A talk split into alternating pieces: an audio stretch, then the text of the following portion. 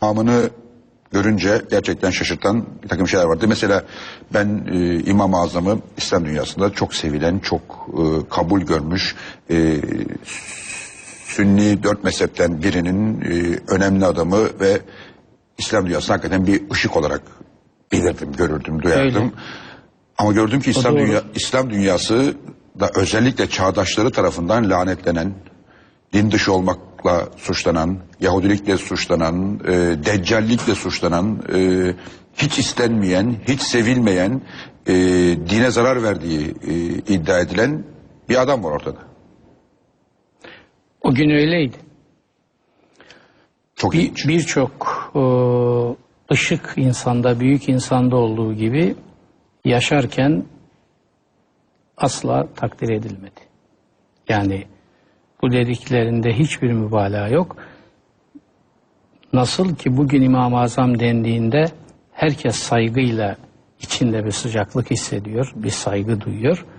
Buna kadar doğruysa yaşadığı günde çektiklerini kelimelerle ifade etmek mümkün olmayacak bir büyük önder, bir hukuk dehası, bir mücadelenin adamı. E şimdi okuyunca şey ak- yani dedim ki bu herhalde Avrupa'da Engizisyon'un böyle müthiş zulmüne katlanmış insanlar vardır o dönemde böyle orta çağda. Tam öyle.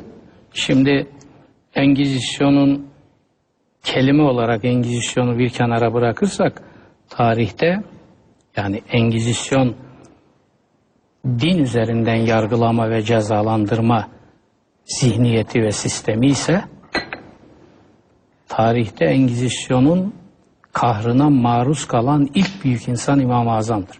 Zaten Engizisyon e, tarihte Emeviler tarafından esas uygulandı. Müslüman mütefekkirlere ve onu da bırakın Peygamberimizin sahabesine uygulandı.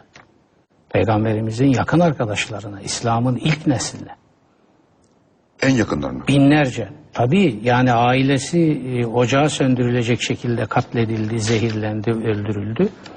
Onu geçin sahabe neslinden yüzlerce insan katledildi. Yani bir Harre olayını düşünün ki burada açıklanmıştır. Daha peygamberimizden 60 yıl sonra. 60 doğru. Yezid'in hilafeti döneminde Medine baskına uğruyor. 10 bin insan katledilmiştir. Bu 10 bin insanın içinde 100 civarında sahabi, seçkin sahabi vardır. Bir kısmı da işkenceden geçirilmiş, öldürülmemiştir. Bin civarında kadının ırzına geçilmiştir peygamber kentinde. Ve İslam tarihçilerinin evladu harre dedikleri babası belirsiz çocuklar doğmuştur bin civarında. Öyle bir dehşettir. Şimdi böyle bir devir yani Engizisyon orta çağda bundan 200 yılı aşkın sonra başlar. Biz tabi başkalarını suçlamak kolaylığını seçiyoruz. Çoğu zaman işte Engizisyon e, Hristiyanlığın insanlık bünyesinde açtığı bir yaradır, bir dehşettir. Doğru, Engizisyon, Emevi Engizisyonundan sonra gelen Hristiyan Engizisyon, belki 50 kat daha fazla insanı katletmiş, yakmıştır. Diri diri odunların üstünde.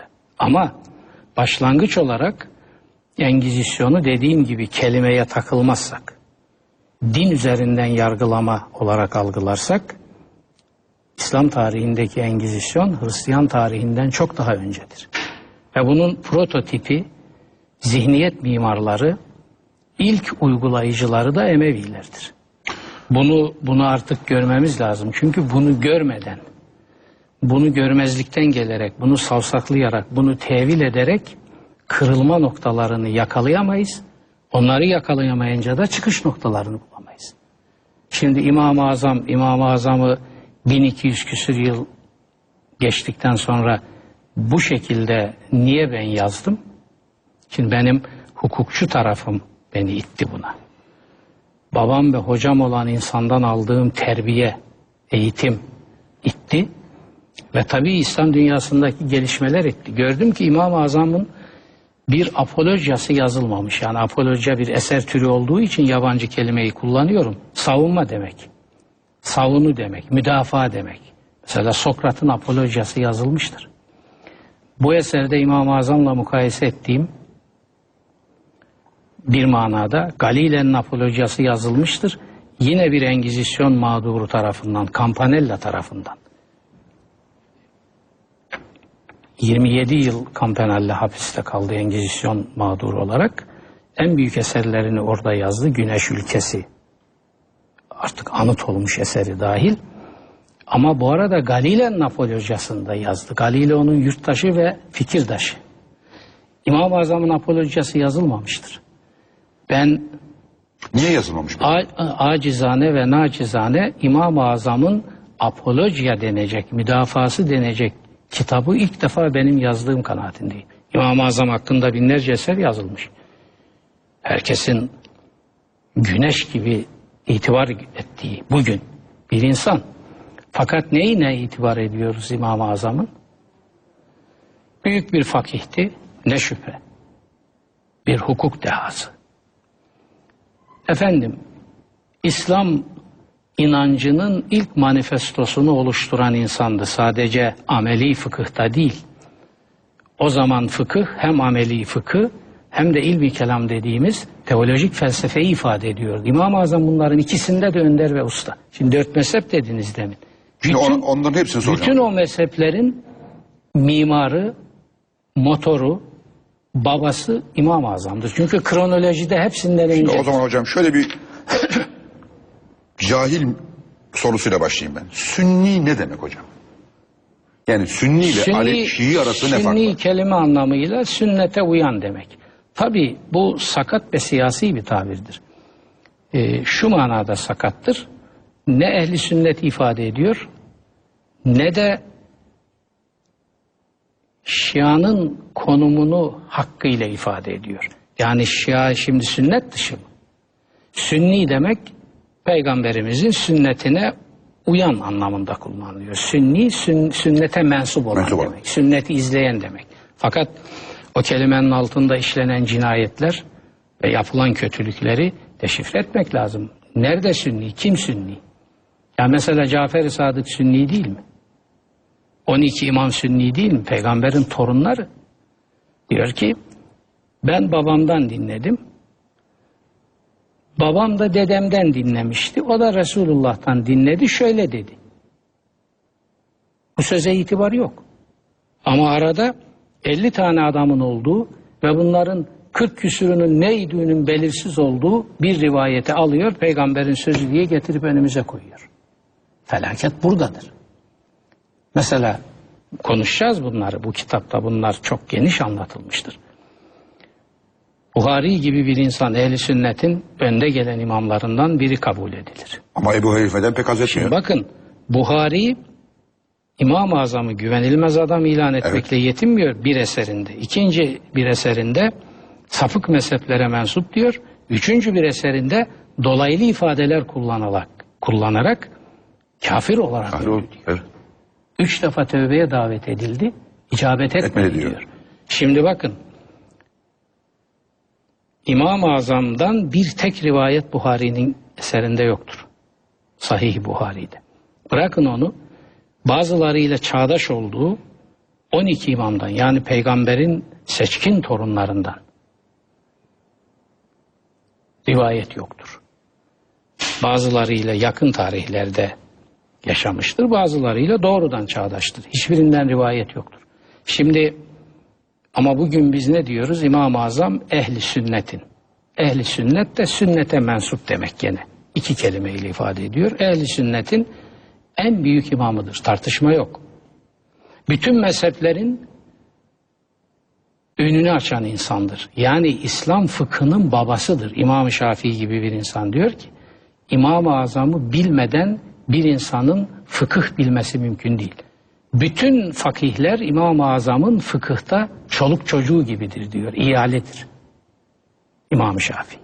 Şimdi İmam-ı Şafii bunu diyor. Tabi hakşinas bir insan bunu tespit ediyor. İmam-ı Şafii İmam Malik'in öğrencisi. İmam Malik İmam-ı Azam'dan 30 sene kadar sonra ölmüş. İmam Şafii, İmam Malik'in öğrencisi. İmam Malik İmam-ı Azam'dan 30 sene kadar sonra ölmüş. Hepsinin hem kronolojide hem fikirde hem sistematikte babası, hocası, önderi, ışığı İmam-ı Azam'dı. İmam-ı Azam 150'de öldü. Hicri 150'de. Hicri 150.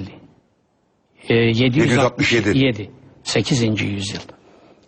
Şimdi onu takip eden kronolojide ilk insan İmam Malik. Enteresandır. İmam Malik'in muvattağında son ulaştırdığı şekille 500 civarında hadis vardır. 10 bin hadisle başlamıştır. Eleye eleye eleye eleye ölümüne yakın 500 hadis bırakmıştır. Onları veriyorum konuşacağız onlar üzerinde. İmam Malik'ten sonra 204'tür ölümü İmam Şafii. Onun arkasından İbn Hanbel geliyor 240 küsür. Bakın İmam-ı Azam hepsinin başı. Şimdi ehl sünnetin temel kaynakları içinde şu ifadeleri görüyorsunuz. Şimdi paradoksa çelişkiye bakın. Üç mezhebin büyük imamı İmam Malik, İmam Şafii, İbn Hanbel. Doğrudur yanlıştır ama ifade bu. Onlarca eserde bunu görürsünüz. İmam-ı Azam'ın dalalet içinde olduğunu, İslam'a zarar verdiğini ittifakla söylemişlerdir. Üç imamda. Diyor.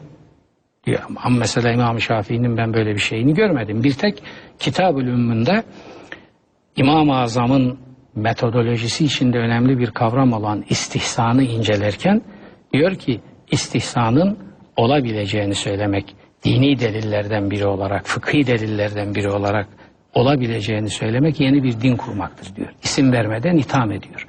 Gazali eleştiriyor onu. Ulu orta konuşmuş diyor İmam Şafii için. Her neyse şimdi şunu görüyoruz. Bu, bu çelişkiyi görmemiz lazım. Müslüman aydınların iman ve vicdan görevidir bu. İmam-ı Azam bugün ehli sünnetin ve alel ıtlak bütün İslam fıkıh ekollerinin tartışmasız öncüsü babasıdır. İslam fıkhının babasıdır. Sahabe neslinden sonraki babasıdır. Fakat bu İmam-ı Azam yaşadığı zamanda o bir kelimeyle verilmez. Kan, dehşet, şiddet, zulüm, berzahlarının birinden çıkarılmış öbürüne sokulmuştur. Öldüğü gün bütün bunları çektikten sonra Halife Mansur'un sarayında zehirlenerek katlediliyor.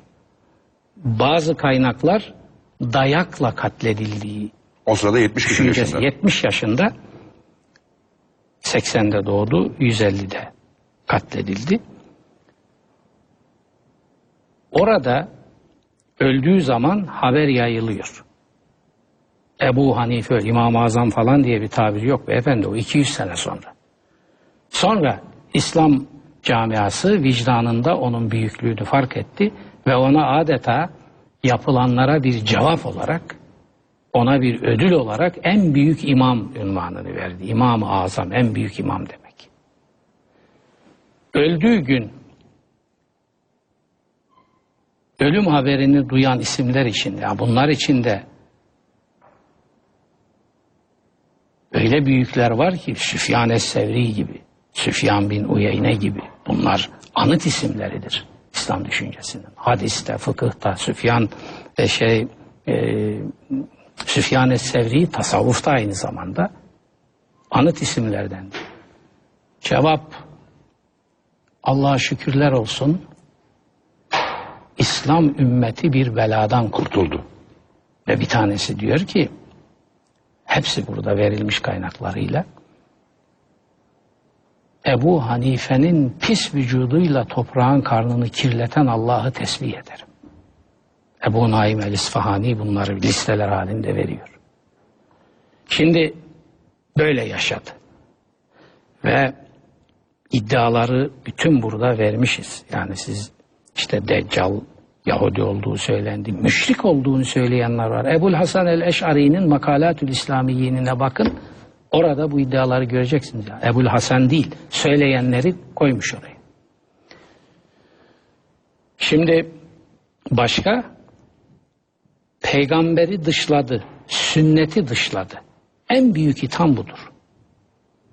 Hadislere yani uydurma hadislere getirdiği eleştiri yüzünden uğradığı zulüm bir numaraya koy- konmak gerekir. Ve daha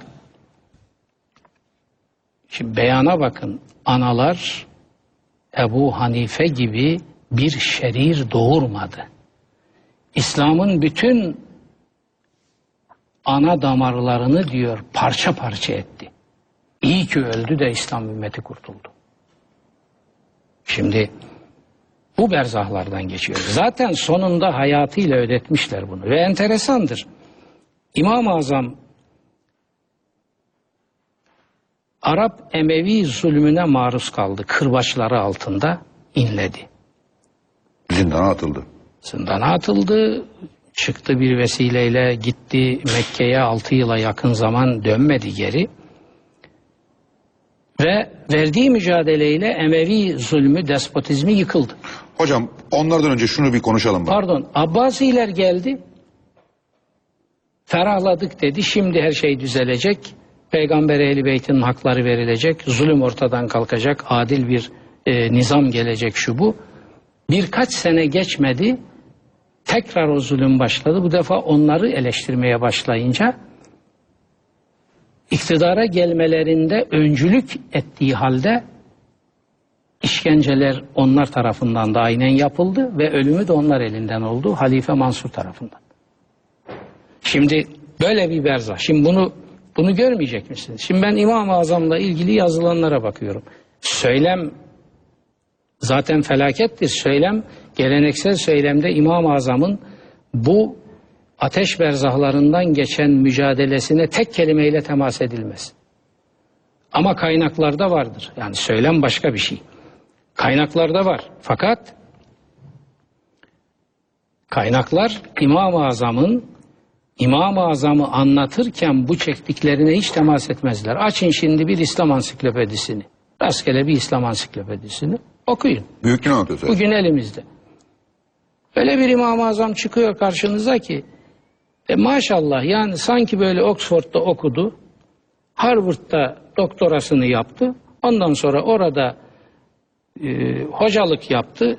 Miami'de yaz, e, kışları, Boston'da kışları geçirdi ve kuş sütü, kuru üzüm yaşadı ve öldü gitti. Ondan sonra fikirleri sıralanıyor. Abdestte şöyle dedi, namazda böyle dedi, oruçta şöyle dedi, nikahta böyle dedi, hilafetle ilgili şöyle dedi. Peki İmam-ı Azam bu mu? O hayatını verdiği, canıyla ödediği faturanın arkasındaki fikir tek kelime yok ondan. Peki o yoksa o zaman biz İmam-ı Azam'ı nasıl tanıyacağız? İmam-ı Azam'ın tarih önündeki hakkını kim teslim edecek? Kim özür dileyecek ondan? Kim onun müdafasını yapacak? Yine o apolojiya manasında. Böyle bir şey yok. Şimdi İmam-ı Azam öyle bir kriter ki Ehl-i Sünnet mezhebinin önderi. Kendisinin böyle bir iddiası yok. Sonradan biz onu öyle ilan etmişiz. Tamam. Benim de bir şikayetim yok. Ama hiçbir mezhebe mensup değil. Ehli Beyt için, Ehli Beyt'in hukuku için hayatını ortaya koymuş Şii değil. Şiilerin kaynaklarını açıyorsunuz, onlar lanetliyor. Köşe başlarını veriyorum, ayrıntılara gireriz. Ya bir defayla da olmaz bu aslında ama her neyse. Şiilerin Buharisi olan Küleyni El Kafisinde Şiiler için Buhari'nin kitabı mesabesinde bir kitaptır. İmam-ı Azam lanetleniyor. Ehli Beyt için canını vermiş bir insan. Hayatı o mücadeleyle geçmiş. Servetini, ilmini, fikrini o yolda harcamış. Ben bir onu, onu merak ediyorum. Mesela E şimdi dönüyorsunuz E, Sünni Emeviler tarafa. nefret ediyor diyorsunuz fakat bak bakıyorsunuz dönüyorsunuz Emevilerden nefret eden Şiiler de nefret ediyor İmam-ı Azam'dan. Lanet ediyorlar efendim. Evet, niye? Sadece nefret az değil. Niye? Ha niye? Şimdi şu. İşte o niyeyi sorduğunuz zaman İmam-ı Azam bütün ihtişamıyla ortaya çıkıyor ve Müslüman dünyanın kırılma noktasını orada hemen yakalıyorsunuz. Niye? İmam-ı Azam Müslüman dünyanın kırılma noktasını orada hemen yakalıyorsunuz. Niye? İmam-ı Azam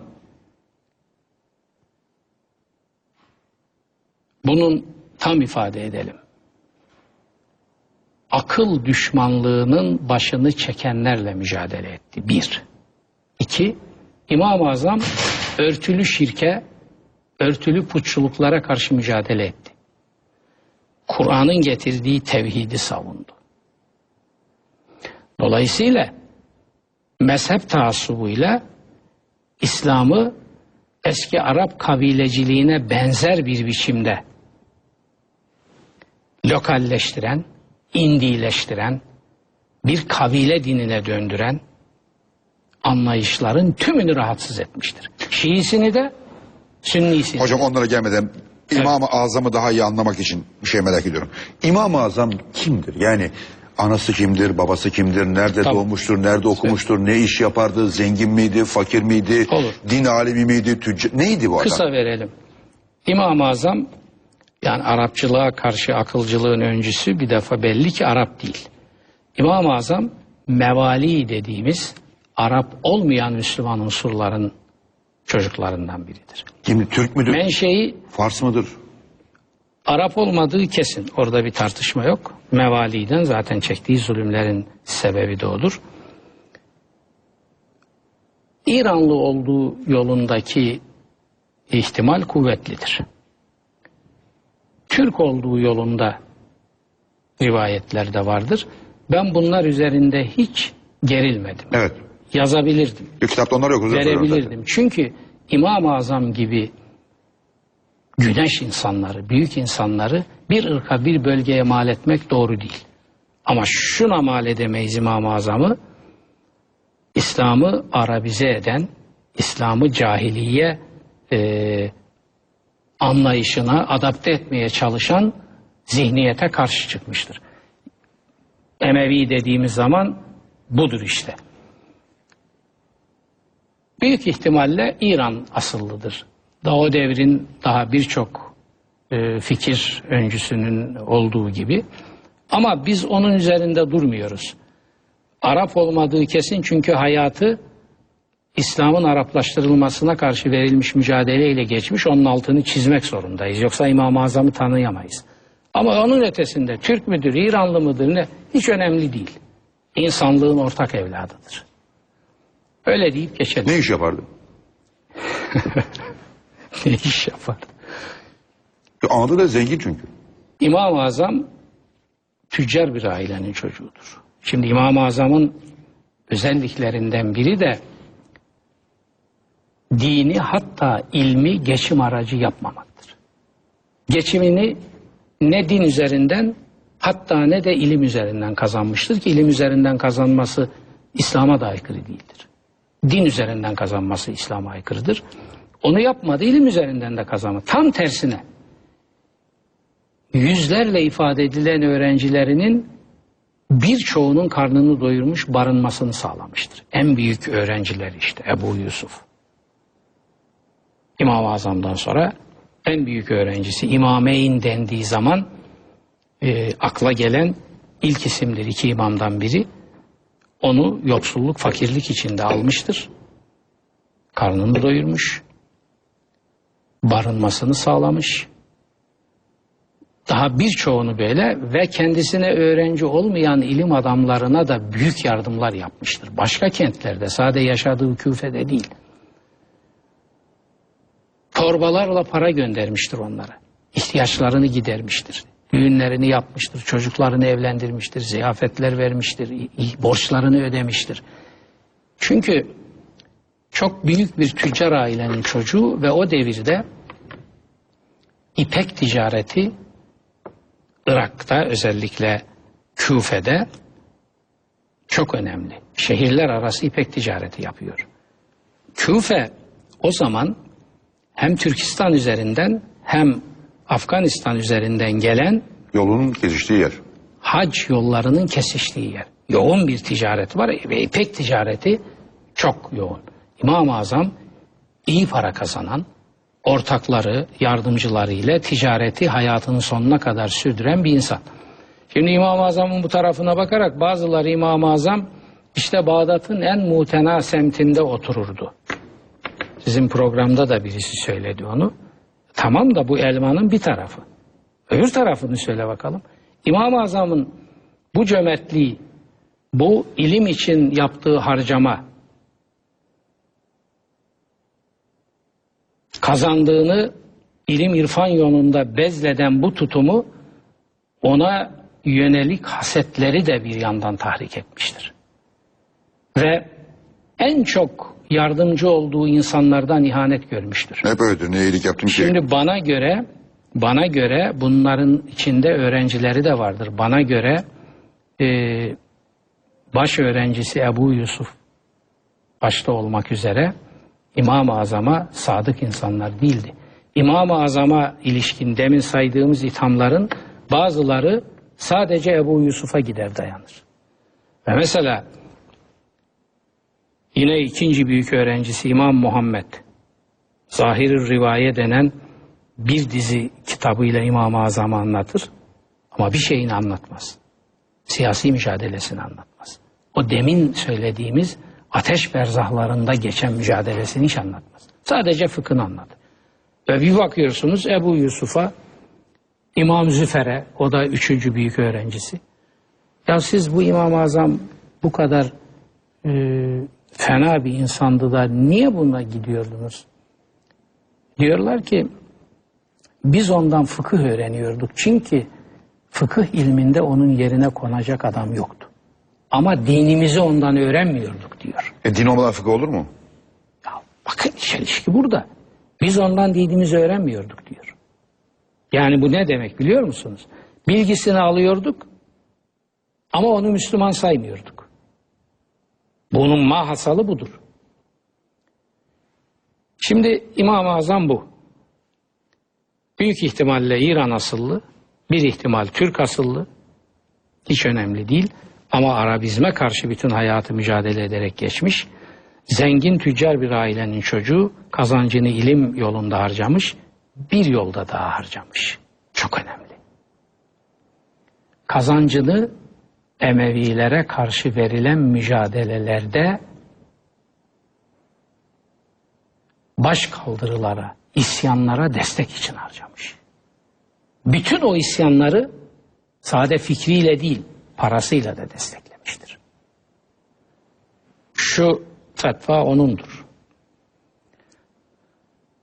Ehli Beyt evladından İbrahim'in isyanı söz konusu olduğunda soruyorlar. Hacca gideceğiz. Bu isyanda var. Buna mı katılalım? Daha çok sevap alırız. Hacca mı gidelim? Cevabı kitabını açtığınızda ilk sayfasında. Bir gaza o manada o gazayı demiştir. Ki o gazaları Peygamberimizin Bedir Savaşı ile eşleşim, eşleştirilmiştir. Çünkü İmam-ı Azam'a göre zulme karşı verilen bütün savaşlar Bedir Harbi hükmündedir. Bu tespit ilk defa İmam-ı Azam'da var. Sonra kimde var biliyor musunuz? Atatürk'te ve benim bir şiirsel tespitle e, Kurtuluş Savaşı'nın İmam-ı Azamı dediğim Mehmet Akif'te var. Bedir Savaşı zulme karşı verilen savaşların prototipidir diyor İmam-ı Azam. Despotizme karşı verilen savaşları işte Emevilere karşı verilen savaşları Peygamberimizin Bedir Savaşı ile eşleştirmiştir. Bunu bizim Kurtuluş Savaşı'nda Mehmet Akif yapıyor. Mehmet Akif şiirde yapmış bunu. Herkes okuyor, görüyor. Aslında bunu Büyük Atatürk yapmıştır. Mustafa Kemal'e göre Peygamberimizin en büyük mucizesi Bedir Savaşı'dır. Ve oradan hareketle Peygamberimizi nitelerken diyor ki o esaret tanımamanın sembolüdür. Hazreti Muhammed sence nedir diyor. Diyor ki Cenab-ı Muhammed Mustafa benim için esaret tanımamanın sembolüdür. Şimdi bunlar göz ardı edilecek şeyler midir? Yani zulme karşı emperyalizme kalmanın sembolüdür. Şimdi bunlar göz ardı edilecek şeyler midir? Yani zulme karşı, emperyalizme karşı savaşın, mücadelenin peygamberimizin Bedir Harbi ile eşitlenmesi. Bu öyle göz ardı edilecek, canım işte denecek şey midir? Bugün, bugünkü dünya için, bugünkü Müslüman dünya için bunun manasını yeniden herkesin bir düşünmesi lazım. Şimdi İmam-ı Azam teolojik felsefe açısından istisnai bir fikri daha savunmuştur ki o yüzden de itham edildi. Mürciye mezhebine mensubiyetle itham edildi. Sanki mürciye mezhebi küfür mezhebi gibi. Diyor ki hiçbir ibadet imanın bir parçası değildir. Bir insanın hayatında hiçbir ibadeti de olmasa imanı zerre kadar bundan etkilenmez. Ne vakte kadar? İnkar edinceye kadar. Şimdi buradan hareketle İmam-ı Azam'ı ibadetsiz, namazsız, niyazsız bir din kurmakla itham etmişlerdir. En büyük ithamlardan birisi budur. Ama İmam-ı Azam zulme karşı mücadele söz konusu olduğu zaman bu temel anlayışını kırıyor. Diyor ki bir Müslüman, bir mümin, mümin zulme karşı mücadele etmezse o mümin olamaz. Bunu yapacak. Zulme karşı mücadele İmam-ı Azam'da hem imanın belirtisidir hem de temel ibadettir. Olmazsa olmazdır. Bu Mustafa Kemal'de de böyledir. Müdafaa-i hukuk felsefesinde böyledir. Denizli müftüsü o büyük büyük mücahit insanın yani Kurtuluş Savaşı'nın ışık adamlarından biridir müftü. Aydın müftüsü veya Hulusi Efendi. Müdafaa-i hukuk öncülerininki tamamına yakını din büyükleridir. Müftüdür, müderristir, dersamdır. Bu insanlardır. İşte Ankara müftüsü Rıfat Börekçi sonra Diyanet İşleri Başkanı. Müdafaa-i hukuku orada Kur'an oluşturan ve sonra cenaze parasını götürüp Atatürk'e verip bu para cenazem için ayırmıştık eşimle ama senin verdiğin mücadelede daha iyi bir yere harcanacağını bildiğim için buyur demiş ve ayaklarının altına atmıştır keseyle. Şimdi bu insanlar. Şimdi bunlarda zulme karşı mücadele söz konusu olduğunda her şey bitiyor. Kitapta da işaret etmişim. Ne diyorlar? Seccadeyi dürdük, istiklal mücadelesi bitinceye kadar tüfeği aldık dağa çıktık diyor. Bu tam bir İmam-ı Azam idrakidir. Müdafaa-i hukuk öncülerinde ve Mustafa Kemal'de tam bir Kur'an mümini sıfatıyla işte bu vardır. Yani eğer bu iman ve İslam ifade ediyorsa bu dibine kadar vardır onlarda. Mustafa Kemal'de vardır. Müdafaa-i hukukun öncülerinde vardır. Tümünde. Mehmet Akif'te vardır. Şimdi bunları gör, bunları görmek için İmam-ı Azam'ı tanımak lazım.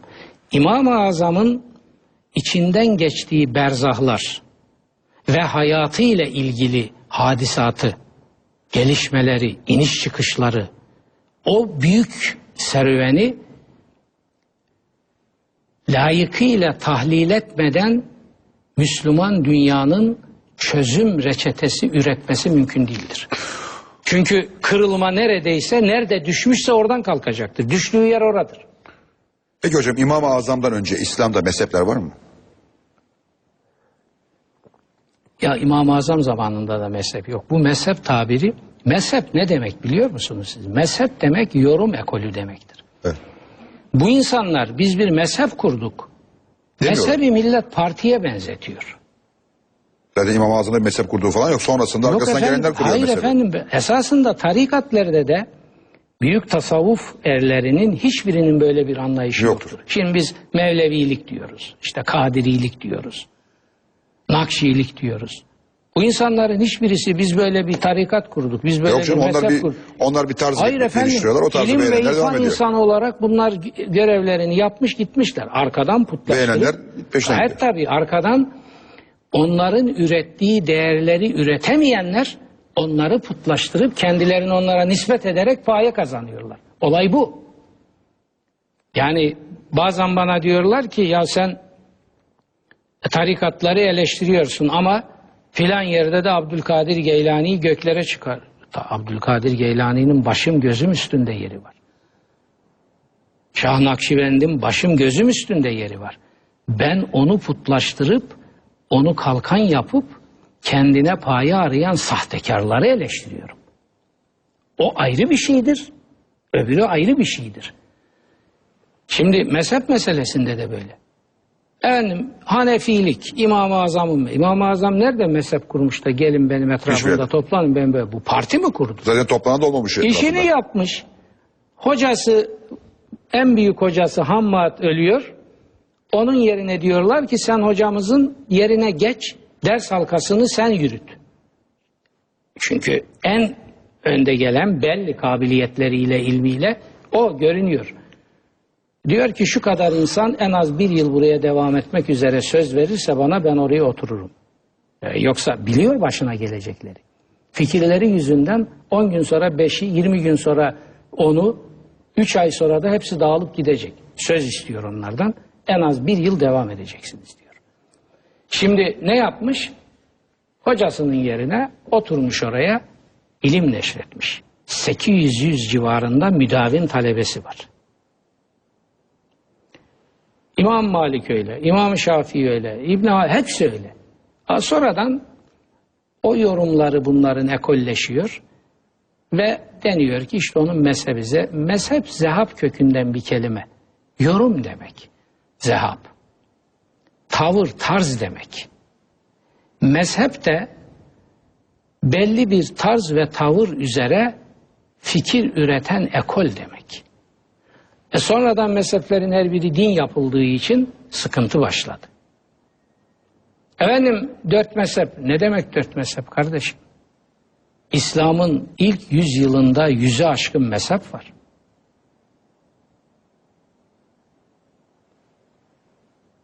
Bunların üçü beşi tutulmuş, meşhur olmuş, öne geçmiş olabilir diye öbürlerini inkar mı edeceksin? Yani Hasan-ı Basri'nin mezhebi ne olacak?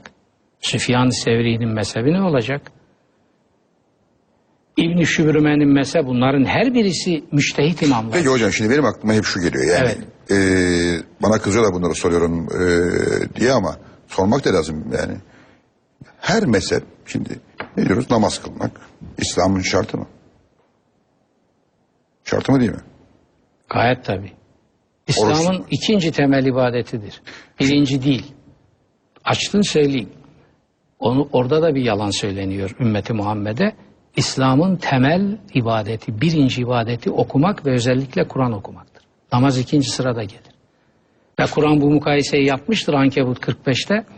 Bir insan namaz kılmakla Kur'an okumak arasında tercih yapacaksa. Kur'an okuması evladır. Şimdi bu mesele Bunları söylemiyorlar millete.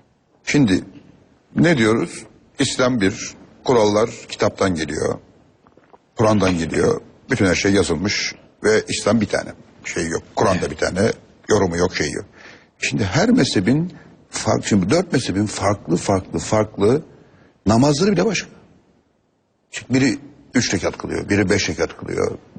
Yok canım beş rekat, üç rekat falan bir namaz yok. Şimdi bakın.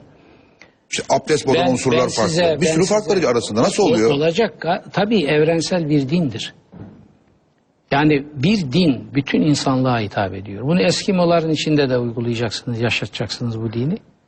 Nijerya'da da, Sibirya'da da. Olur mu hocam şimdi yan yana iki apartmanda birinde Şafii oturuyor birinde Hanefi oturuyor. O- İkisi birbirinden farklı O, ibadet o ediyor. onun yorumunu esas almış, o da onun E yorumu. nasıl oluyor dindeki birlik Gayet eşitlik? tabii olacak çünkü yaşanamaz başka türlü.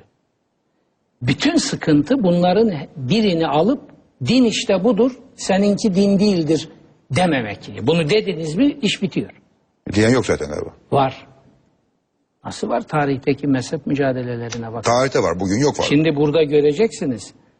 İmamul Harameyn Cüveyni gibi benim de eserinden, irfanından sitayişle bahsettiğim bir büyük insan açın bakın Şafii olduğu İmamul Harameyn Cüveyni gibi benim de eserinden, irfanından sitayişle bahsettiğim bir büyük insan açın bakın Şafii olduğu için İmam-ı Azam'a yaptığı kötülüklere, ettiği küfürlere, tertiplere, yazdığı senaryolara bu adama bu nasıl yakışır diyorsun yani. Nasıl yakışır? Bunu nasıl yapar bu adam? Mezhep taassubuyla yapıyor. Nerede kaldı din? Nerede kaldı doğruluk? Nerede kaldı dürüstlük? Efendim insan insandır bakın. Din bunu belli bir düzene koyar. Biraz hizaya getirir, getirir ama sıfırlayamaz. Çünkü insanın nefsi ve egoizmi ve hesapları maalesef bırakın mezhebi din Allah'ı ikinci plana atıyor. Maalesef. Şimdi mezhep taassubunu bir kenara koyduğunuz zaman o yorum farkları dinin yaşanmasına kolaylık sağlayan unsurlardır. Çarelerdir.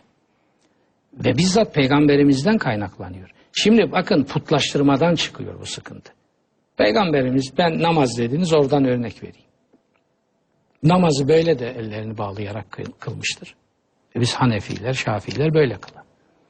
Ellerini salarak da kılmıştır. Malikiler böyle kılar.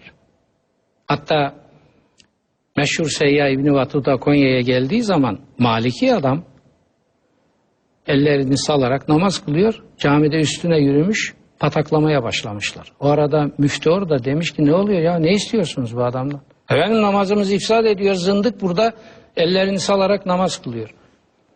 Anlamış müftü. Yaklaşmış İbni Batuda'ya diyor ki nedir sen nerelisin filan yerli seyyahım ben diyor. İlmi bir seyahat yapıyorum. Malikiyim. Ha anlaşıldı. Diyor ki Allah'tan korkun adam maliki onlar elleri bağlamak yok. Şimdi bakın. Bu tipik bir örnektir. Kardeşim kimse çıkıp da dememiş ki yahu Allah bir insanı ellerini böyle tuttuğu zaman niyazını duyuyor da böyle saldığı zaman niyazını duy- duymuyor mu? Kimse bunu dememiş. Duayı böyle yaptığı zaman onu duyuyor da böyle yaptığı zaman duymuyor mu veya tersi? Bunları sanki dinin olmazsa olmazı gibi alıyor ve tabii bu işte mezhep taassubu dediğimiz bu. Peki mesela dua ederken şart mıdır böyle yapmak? Yani böyle, böyle Hiç, dua edemez efendim, mi insan? hiç alakası yok canım. O kendi psikolojinize bir etkisi olsun diye. Esas duaların kelimelerle bile ilgisi yoktur. Ve Aynen kafandan geçiyor kelimelerle bile ilgisi yoktur. Ama siz bugün İslam dünyasına bakın. Duahanlık diye bir müessese var. türemiştir. Duahan. Ya vahim bir bühtandır ya. Duahan ne demek ya? Duahanlık Dua diye bir, bir- böyle, böyle bir şey var mı ya? Bu papazlıkta Hristiyanlıkta vardır. Papaz bunu yapar. Hristiyan teoloji, daha doğrusu sempol teolojisi ona böyle bir görev, bir misyon yüklemiştir. İslam'da böyle bir şey yoktur. ya. Herkes duasını Ha kendi eder. dilsiz adam dua edemeyecek? En makbul dualar onlarınkidir. Niye? Çünkü samimiyeti var. Yüreğinin ta derininden bunu söyler. Şimdi bu şekiller tabi duanın ve ibadetin esası haline getirildi mi bunu başka bir şey takip ediyor. İşi istismarla başka yere taşıyorlar. Arapça okumasan Allah kabul etmez. İşte İmam-ı Azam'ın yıktığı bühtanlardan biri budur. Tarihte ilk defa o yıkmıştır. E şimdi hocam tarihte bunu diyorsunuz ki İmam-ı Azam kendi herkes kendi dilinde ibadet edebilir diyor. Ben kitaptan bunu anladım. Peki. E şimdi İslam aleminin yüzde 40-50'ye yakını İmam-ı Azam'ın izinden gidiyor. Yani Hanefi Ya mezhebi. 50'ye yakın olmasa da e, 40'ı en azından öyle galiba. evet yani ben saymadım ama Öyle Büyük- e, büyük rakamlar öyle gösteriyor. En büyük mezhep bu. E şimdi en büyük mezhep bu. En büyük mezhebe inananlar İmam-ı Azam'ın yolundan gidiyorlar sözde. Ama kendi dilinde ibadet olmuyor. Nasıl olmuyor? Şimdi yani bir yandan İmam-ı Azam diye bir adam var. Şimdi bu kitapta anlatmışsınız. Ya sizin yazdığınız palavra ya İslam alemi müthiş bir ne diyeyim iki yüzlülük içerisinde. ben söyleyeyim. Yalana teslim edilmiş halk o halkı yalana teslim edenler de iki yüzlülük yapıyorlar. Ya gaflet veya dalaletle bunu yapıyorlar. Şimdi siz uzağa gitmeyin. Şu Türkiye'ye gelelim. Türkiye'de bir diyanet işleri var. Değil mi? Hepimizin saygı duyduğu, benim de senelerce mutlaka olması gereken kurum diye e, ısrarla tanıttığım ve savunduğum bir kurum. Ama Hanefiliğin diyaneti olarak kurulduğu günden beri icraat yapan, hiç saklamayalım bu diyanet benim bir şikayetim de yok. Keşke gerçek Hanefi olsalar. Bugün bakın Aleviliği tartışıyoruz. Alevilik nereye konacak, ne olacak, nasıl edilecek?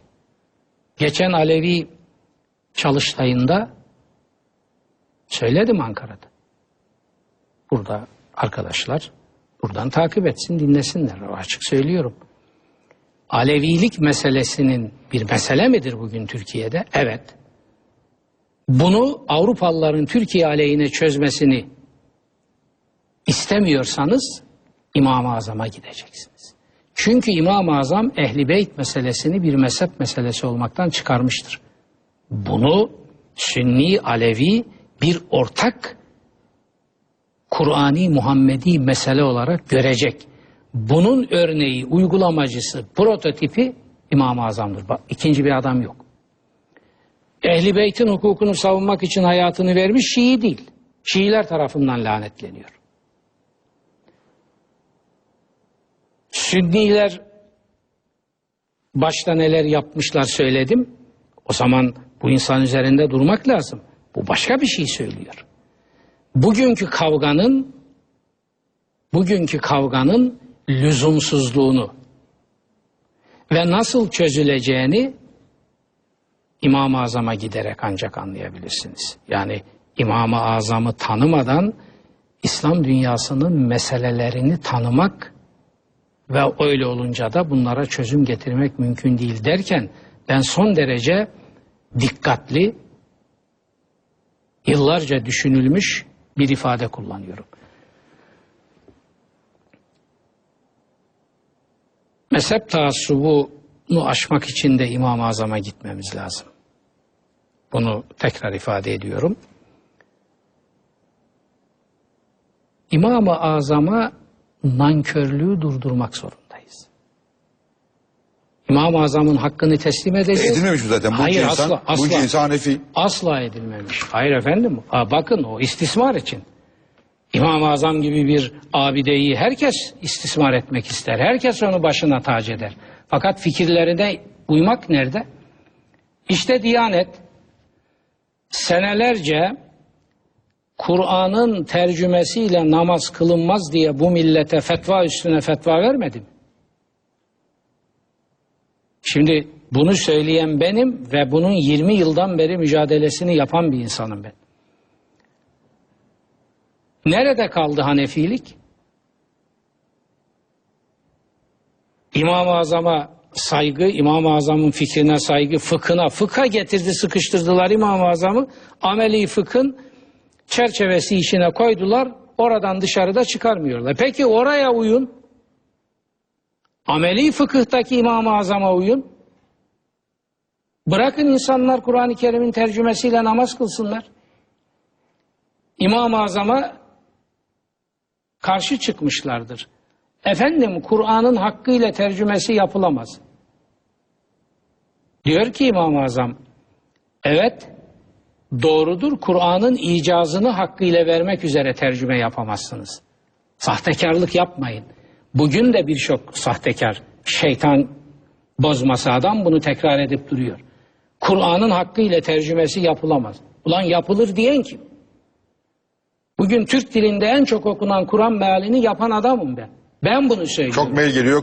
Sizin Kur'an'ınızı bulamıyorlarmış. Efendim olur mu öyle şey? Hepsi beş türde basılmıştır. Hepsi sevil var. Kitapçılar da satmayan varsa gitsin takip etsinler. Ben onu o tarafını bilemem. Bize gazetede verdik. Ama gerçi. var biliyorum tabii. Şunu bir e, dikkatle bir bitirelim. Buyurun. İmam-ı Azam diyor ki Kur'an'ın tercümesi hakkıyla yapılamaz demek Kur'an'ın icazını karşılayacak bir tercüme yapamazsınız. Bunun aksini kim söyleyebilir? İlimden şu kadar nasibi olan bunun aksini söylemez. Tamam. Devam ediyor İmam-ı Azam. Fakat diyor namaz kılmak icazla ne ilgisi var ya? Namaz kılmak niyazdır. Niyaz cümleleri icaz taşımak zorunda diyor. Namaz kılmak icazla ne ilgisi var ya? Namaz kılmak niyazdır. Niyaz cümleleri icaz taşımak zorunda değil. Kur'an'ın niyaz ifade eden cümleleriyle bir adam tercümeleriyle namazı velev ki onlar yarı yanlış olsun kırık dökük olsun. Hatta daha makbuldür. Arapçayı okuduğu zaman hakkıyla okuyor mu? Şimdi bu sahtekarlara sormak lazım bunu. Arapça okuyun diye dayattığınız adamlar kulfüfellah diye okuyor adam. Evet. Bu oluyor mu? Elhamdülillah diye okuyor. Oluyor mu? Ha Arapça okuduğun zaman yarısını mahvetsen de o olur. Türkçe okuduğun zaman bir virgül hatası olursa olmaz. İşte sahtekarlık budur. İmam-ı Azam bunu deşifre etmiş ve bunu kırmıştır. Diyor ki Kur'an tercüme edilemez diyenlere cevabı var. Bu söz İmam-ı Azam'da var. Buna iyi dikkat edin. Bak. Ediyorum hocam. Ama iyi iyi dikkat edin buna. Diyor ki İmam-ı Azam, Kur'an tercüme edilemez demek Kur'an'ın manası yok demektir. Manası olan bir kelam tercüme edilir ve Allah manasız kelam insal etmez. Bakar mısınız şuna? Aynen böyle. Şimdi ikinci İmam-ı Azam'dan e, 400 küsür olduğuna göre 150, 400, 200 küsür sene sonra yaşamış yine bir anıt fakih, bir, yine bir hukuk dehası Kadı Abdülcebbar. Aynı zamanda İslam'ın e, teolojik sisteminin de büyük e, sistematikçilerinden biri. Kadı Abdülcebbar'da da bu ifade var El-Munisinde. Kur'an tercüme edilemez dediğiniz zaman Kur'an'ın manası yok demektir bu. Bir de kimde var bu söz? Biliyor musunuz? Mustafa Kemal Atatürk'te var. Kazım Karabekir,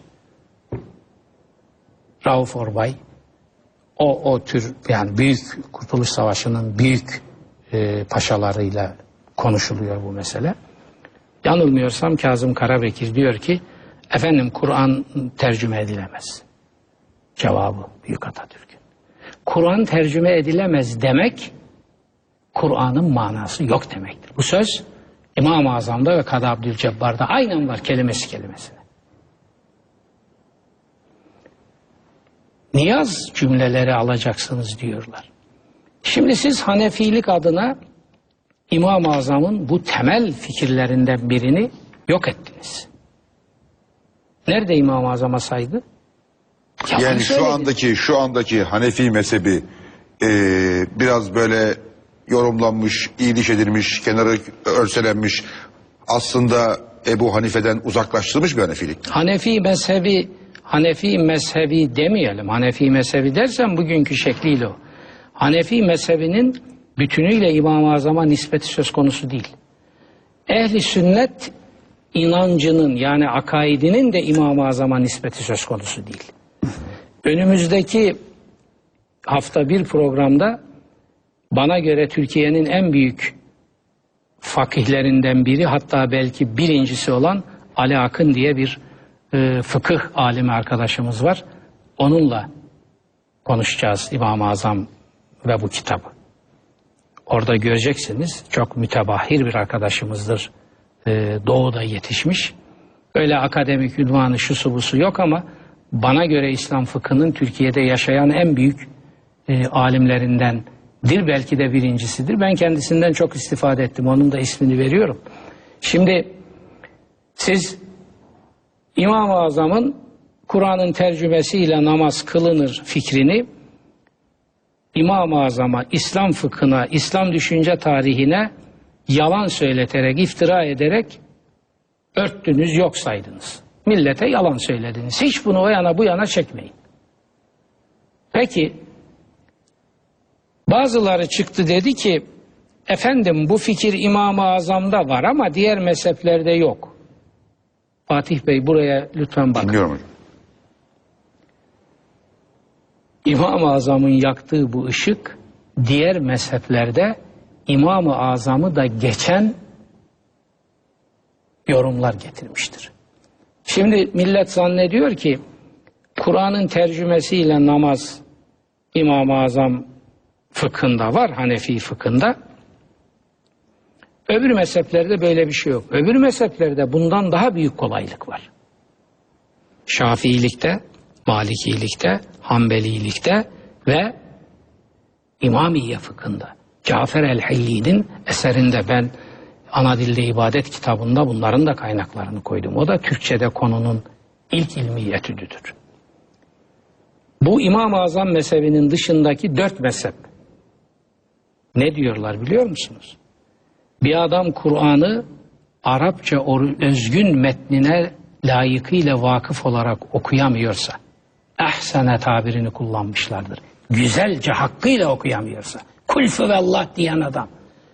Ya Allah'tan korkun. Siz bu adama diyecektiniz ki, sizin eğer İslam fıkhına ve mezhep imamlarına şu kadar saygınız varsa, kardeşim kulfü ve Allah elhamdülillah diyerek kılma namazı. Türkçesiyle kıl. Onu da yapamıyorsan işte o dört mezhep ne diyor? Kur'an okumasın diyor. İçinden gelen duaları okuyarak namaz kılsın. İmam Şafii bunu diyor. İmam Malik bunu diyor. İbni Hanbel bunu diyor. Yanlış okuyacağını, İmamiye- abuk sabuk okuyacağını. Evet okuma diyor. Bitmedi. İçinden gelen duaları okusun diyor Fatiha yerine. Fatiha okuyacak ya burada. İçinden gelen duaları okusun diyor kardeşim. Yani İmam-ı Azam'ın verdiği ruhsattan kolaylıktan 40 kat daha ileridir. E, iyiymiş. Bitmedi. İmam-ı Şafii, aynen İmam-ı Şafii'den bizzat veriyorum. Mezhebin önderinden. İçinden gelen duaları da diyor doğru dürüst orada tabi orası muayyen e, bir hassas zaman.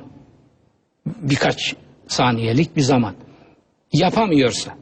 Ya öyle bir insan var ki karşımızda orada içinden gelen dua da onu da tertip edemiyor. Bakın ne diyor. Allah'ı zihninden geçirsin, Fatiha okuyacak süre kadar Allah'ı düşünsün ve rükûya gitsin, secdeye gitsin, namazını bitirsin. Şimdi siz bunları niye sakladınız milletten? Allah Arapça okuyanları dinliyor, düzgün kıraat edenleri dinliyor da bunu beceremeyenleri dinlemiyor mu? Bu uluhiyetin şanına aykırı. Tam tersi doğru bunun kardeşim. İmam-ı Azam diyor ki Kur'an'ın icazıyla ya diyor burası edebiyat nutku mu atacak burada adam? Namaz kılıyor, Allah'a niyaz ediyor. Ne kadar yapabiliyorsa o kadarını yapsın. İbadet mefhumuna aykırı. Dayatıyorsunuz Arapça. Dayattınız mı o zaman elhamdülillahi diyor, okuyor. Kulfü Allah diyor okuyor. O oluyor. Niçin oluyormuş o? Arapçılık ve Arapçacılık dayatmasına uygun olduğu için. Onun arkasında başka bir şey var. Ona ben bugün burada girmek istiyorum. Hocam bir reklam arası verim arkadaşlar uyuyorlar. Evet, bir evet. saat olmuş. Ee, başlığı reklamı da geçirmişiz. Kısa bir ara değerli izleyiciler sonra devam edeceğiz. Ee, Atatürk e, ve e, İmam-ı Azam arasındaki benzerlikleri ilişkileri konuşacağız.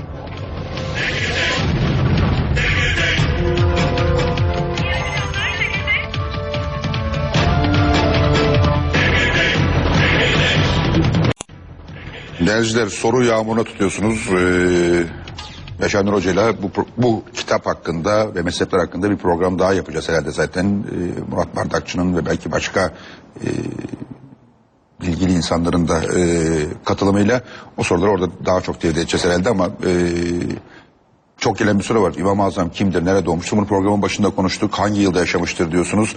Ee, doğumu Hicri 150 yani 600... Yok, doğumu Pardon, Hicri ölümü 80. Hicri, e, ölümü Hicri 150, e, doğumu Hicri 80 yani 600 yılların başı herhalde hemen hemen. 670 5 ölümü. e, ölümü 70 Ve 70 geri gidersek 600 676 605 e, doğumu. evet. Onu hemen söyleyelim. E, milliyeti net olmamakla beraber Arap olmadığı e, Kesin. kesin. E, yine başka programlarda aldığımız konuları e, çokça soruyorsunuz. Onları başka programlarda yine e, Şurada konuşuruz. hemen bir şey müsaade Buyurun eder hocam. misin? Bizim televizyon olduğu için rahat söylüyorum. Salı günü Yiğit Bulut'un programında daha iki konukla işte büyük fıkıh bilgini Ali Akın ve bir e, arkadaş daha o netleşmediği için şu anda telaffuz edemiyorum. Ee, yine bunu konuşacağız. Bu öyle bir iki programla bitecek şey değil yani daha hiç içine giremedik çünkü. Peki. Kaldığımız yerden devam edelim. Evet buyur. Evet. Şimdi diyorsunuz ki Sokrat'la benzerlikleri vardı. Ne benzerliği var Sokrat'la? Yani Çünkü şu- neden so- soruyorum bunu? buyur. Şimdi kitabı okuduğum zaman şunu çok net gördüm. Ee, İmam-ı Azam Ebu Hanife çok ciddi bir aslında ne diyeyim siyasetçi bir yandan da. Yani bir siyasi aynı zamanda bir siyasi yönü aynı var. zam- kesinlikle. Ve aslında din dışı görülmesinin, zulme uğramasının temel sebebi dinle ilgili fikirleri değil.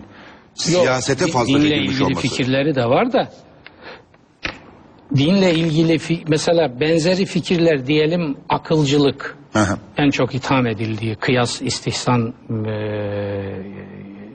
meselesi yüzünden bunlar Mutezile mezhebinde de var. Ama Mutezile ile Emeviler hiç uğraşmadı. Niçin?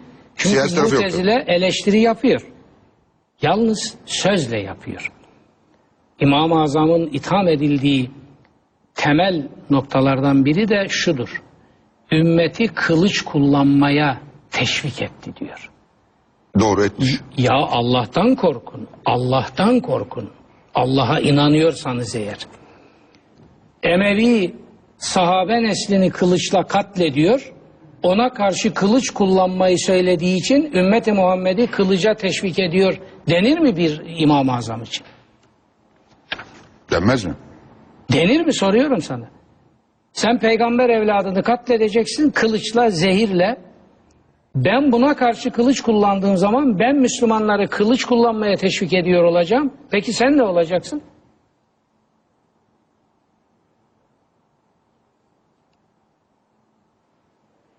Şimdi İmam-ı Azam'ın bu manada siyasi tarafı var. Tabi parti siyaseti değil herhalde Değil. onun dediği. Bakın bizde depolitizasyon politikalarını Batı yürütüyor Türkiye'de. Bir defa işe yarar bütün aydınları siyaset dışına itmek için her türlü melaneti işliyor. Efendim siyaset fikir adamı siyaset. Ya siyaset hayatın ta kendisi. Siyaset bir ülkede yaşayan insanın o ülkenin geleceğiyle ilgili fikir beyan etmesidir. Bunun esası bu. Sen aydına ülkenle ilgili fikir beyan etmeyeceksin dediğin zaman bu ülkenin yönetimi kimin eline kalacak? İnsan suretinde eşeklerin elinde kalır. Bunun gideceği yer buradır. Ha Türkiye öyle olmuştur, öyle bir şey demek istemiyorum. Ama bunun götüreceği yer burasıdır. İmam-ı Azam işte o zihniyettir. Emevi'den tevarüs edilmiş bir zihniyettir. Düşünen adamlar siyasete bulaşmasın. Ne yapsın onlar? Yesin içsin otursun. Ya oturabilir mi bu adam? Sen iki adım önünü görmüyorsun. O düşünen adam dağın arkasını görüyor ve ülkenin yarın nereye gideceğini görüyor. Bu adam nasıl sussun kardeşim? İşte İmam-ı Azam'a dedikleri bu. Halife çağırıyor sarayına. Bakın şuna bir dikkat edin. Dinliyorum hocam. Diyor ki sana Irak başkadılığını vereceğim. Ayrıca ayrıca Beytül Mal eminliğini vereceğim. Yani sen dini hayatı kontrol edeceğin gibi mali hayatı da kontrol edeceksin. Kime ne kadar para verilecek, ne olacak senin onayından geçecek. İmam-ı Azam'ın önüne onu öldüren Halife Mansur'un koyduğu teklif budur. Diyor ki ben bunu yapamam. Bana diyor güven ben bunun altından kalkamam diyor. Ayrıca ben mevalidenim, Arap değilim. Araplar böyle bir mevkiye Arap olmayan birinin gelmesine tahammül edemezler. Zorluyor zorluyor ben ehil değilim bu işe diyor. Diyor ki Mansur yalan söylüyorsun. Ne demek ben ehil değilim? Pekala ehilsin. Bak cevaba bak şimdi. İmam-ı Azam diyalektiği bu. Diyor ki ey müminlerin emiri eğer yalan söylüyorsam yalan söyleyen bir adama böyle bir görev teslim edilir mi? Doğru söylüyorsam ben sana ehil değilim diyor. Çek git diyor. Sonra da diyor ki bunu takip edin. Kimler bununla görüşüyor? Bana bildirin diyor. Bu zehirliyor herkesi. Görüştüğü adamları icabına bakıyor. Sonunda da kendisini çağırıyor. Diyor ki Tamam senin fikirlerine benim de saygım var. Yalnız aleyhimizde konuşma diyor. Sus. Sen konuştun mu diyor zorda kalıyoruz. Diyor ki ben senin aleyhinde konuşmak diye bir fikrim yok. Ben hakkı söylemek diye bir görev üstlenmişim. İmam-ı Azam bu. Ayrılıyor, tekrar konuşmaya devam ediyor. Bu defa çağırıyor Bağdat'a. Sarayda orada işini bitiriyorlar. Altı gün sonra da zehirin etkisiyle ölüyor. Şimdi siyaset, ya İmam-ı Azam siyaset yapmasın. Bu Emevi zulmünün, Emevi zulmünün bir dayatmasıdır. Bize kadar bunun pisliği bulaşmış. Üniversite siyaset yapmayacak, aydınlar siyaset yapmayacak, okuyan yazan siyaset yapmayacak. Kim yapacak? Kim yapacak? Bunların dışında kalanlar ben o sıfatı vermek istemiyorum. Onlar yapacak. O zaman siz geleceğinizi onlara teslim ediyorsunuz. O zaman sizin şikayet hakkınız yoktur. İslam ümmetinin de İmam-ı Azam'ın hakkını vermeden, ona karşı şükran borcunu ödemeden, onun müdafasını yazmadan, Müslümanlık ve insanlık görevini yerine getirmiş olamaz. Benim mezhebimin imamıdır. İmam-ı Azam'ın senin imamın olmaya ihtiyacı mı var? Adama bak be. Sen onun mezhebine mensup olsan da mensup olmasan da. Kimsin sen? İmam-ı Azam kim sen kim? İmam-ı Azam büyüktür ben de ona mensubum diyorsan o zaman hakkını ver. Hakkı bunlar. İşte haklarını burada sıraladım ben. Bunların üstünü örteceksin. Sonra İmam-ı Azam büyük adamdı. Ha, yaşarken çektirmediğiniz kalmadı. Şimdi yedi İmam-ı Azamları tepelemek için onu put yapıyorsunuz. Ona sığınıyorsunuz. Bu da bir Emevi taktiğidir. Şimdi İmam-ı Azam'da siyaset var diyorsunuz. Hayatını bir adamın, siz adam tabirini kullandınız, ben kitabın üstünde adam dememişim, önder demişim. Önder. Evet. İmam-ı Azam'ın, ben İmam-ı Azam Hazretleri demeyi tercih ederim. Ekonomik olsun diye İmam-ı Azam diyorum. Ona öyle bir e, meftunluğum, öyle bir saygın, bağlılığım var. İmam-ı Azam İmam-ı Azam İslam ümmeti içinde hakkın 3-4 boyutta temsilcisi. Siyaset tabii ki bunun başında geliyor.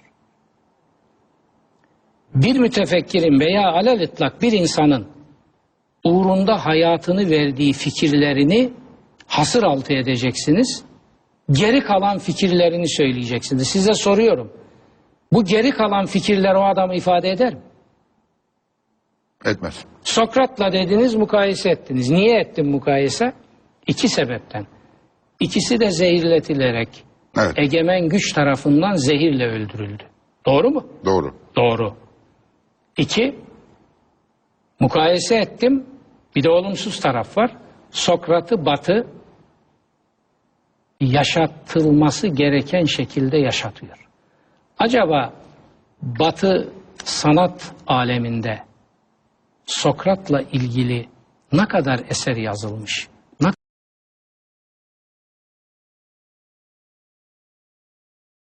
Acaba Batı sanat aleminde Sokrat'la ilgili ne kadar eser yazılmış? Ne kadar tiyatro eseri yazılmıştır? Bizde Oflazoğlu'nun bir Sokrates'in müdafası dışında ben bir şey hatırlamıyorum. Acaba İmam-ı Azam'ı şu eserde ortaya koyduğumuz şekilde Türk Müslüman Türk aydınları hatta Müslüman olmayan Türk aydınları tetkik etseler de acaba İmam-ı Azam'la ilgili kaç tane tiyatro eseri çıkardı? Ben buradan tiyatroculara sesleniyorum. İmam-ı Azam'ı bir tetkik edin. Bakın bakalım onun sahneye taşınacak. Kaç tiyatro eserine vücut verecek bir kaynak olduğunu göreceksiniz. Hocam bir şey daha aklıma geliyor şimdi. Sizin ben geçmişte eee, ben herhangi bir mezhebe uymam ben doğrudan doğruya Kur'an'a uyarım dediğinizi hatırlıyorum. Efendim her Müslüman öyle demek zorundadır. Bakın ben doğrudan doğruya mezhebe uyarım demek küfürdür. Adamı dinden çıkarır. O ne demek biliyor musunuz? Kur'an'a alternatif bir mezhep var. Bir şey var neyse adı siz ona uyuyorsunuz demektir. Ağzından çıkan herkes dinleyecek. Bu tevhid hassas bir iştir. Hazreti Ömer gibi bir adam tevhidin ben ona en vakur vicdanlarından biri diyorum. Hazreti Ömer bir ihtişam yani Hazreti Ömer'i anlamadan da İslam'ı anlayamazsınız. Ben gayet açık söylüyorum. Ve İmam-ı Azam'ın sahabe nesli içinde öncülerinden biridir. Birincisi Hazreti Ali, ikincisi Hazreti Ömer, üçüncüsü Hazreti Ayşe'dir. Üçünü de ben burada... Bu üçü birbirine, hepsi birbirine girmiş. Ya bırak sen girsin birbirine. Ha şimdi şunu anlamıyorum hocam. Yani bir bir yerde kafam karıyor şimdi. Birbirine Bu, girmiş bu şahane bir adam. kardeşim. Bu anıt adam. Bu anıt adam. Evet. Anıt adamların hepsi birbirine giriyorlar. Nasıl oluyor? Gayet birbirinin devamıdır onlar. Anıt adam bir tane olmaz ki. Ama bir hepsi birbirine kavgalı. Kim Biri- kimle kavgalı? E işte Hazreti Ayşe ile Hazreti Olsun. savaşmadılar mı? Bakın bir Ömer- şeyi unut. Ömer'i- Bir şeyi unutuyorsunuz. Tabii ki kavgalı siyaseten ama ölümüne yakın diyor ki Hazreti Ayşe. Dünyaya hiç gelmesem, hayvanların yediği otlar gibi, küller gibi yok olup gitsem de Ali'ye karşı çıkmasaydım. Bitti. Bunu demişse o iş bitmiştir orada. Demiş mi? Demiş. Yani- ne, ne yapmışlar Ali'ye? Bakın bunları benimle konuşurken dikkatli edeceksin. Ben gazeteci değilim. Bunları konuştuğum zaman başka bir adamım ben. Evet Habertürk yazarıyım, Hürriyet yazarıydım, falan yazarıyım. O ayrı bir iş. Ama bu işe ömrümü verdim ben. Hazreti Ayşe, dünyaya hiç gelmeseydim, kül olup, yok olup gitseydim de Ali'ye karşı çıkmasaydım diyor. Bitti. Bitti insandır bu. Yapmış hatayı yapmış. Bunu dedi mi? Dedi bitti. Peki Hazreti, Ömer Hazreti böyle Ömer, bir şey Hazreti? Ömer'in zaten öyle bir problemi yok Ali ile filan. Hazreti Ömer Kur'an dışında din kaynağı olmayacak demiştir. Hazreti Ömer bu mücadelenin adamıdır ve bunun için öldürüldü Hazreti Ömer. Bir Yahudi komplosuyla. Kabe'l var. Bunları burada deşifre ettim. İlk defa Mısırlı alimler bunu açtılar.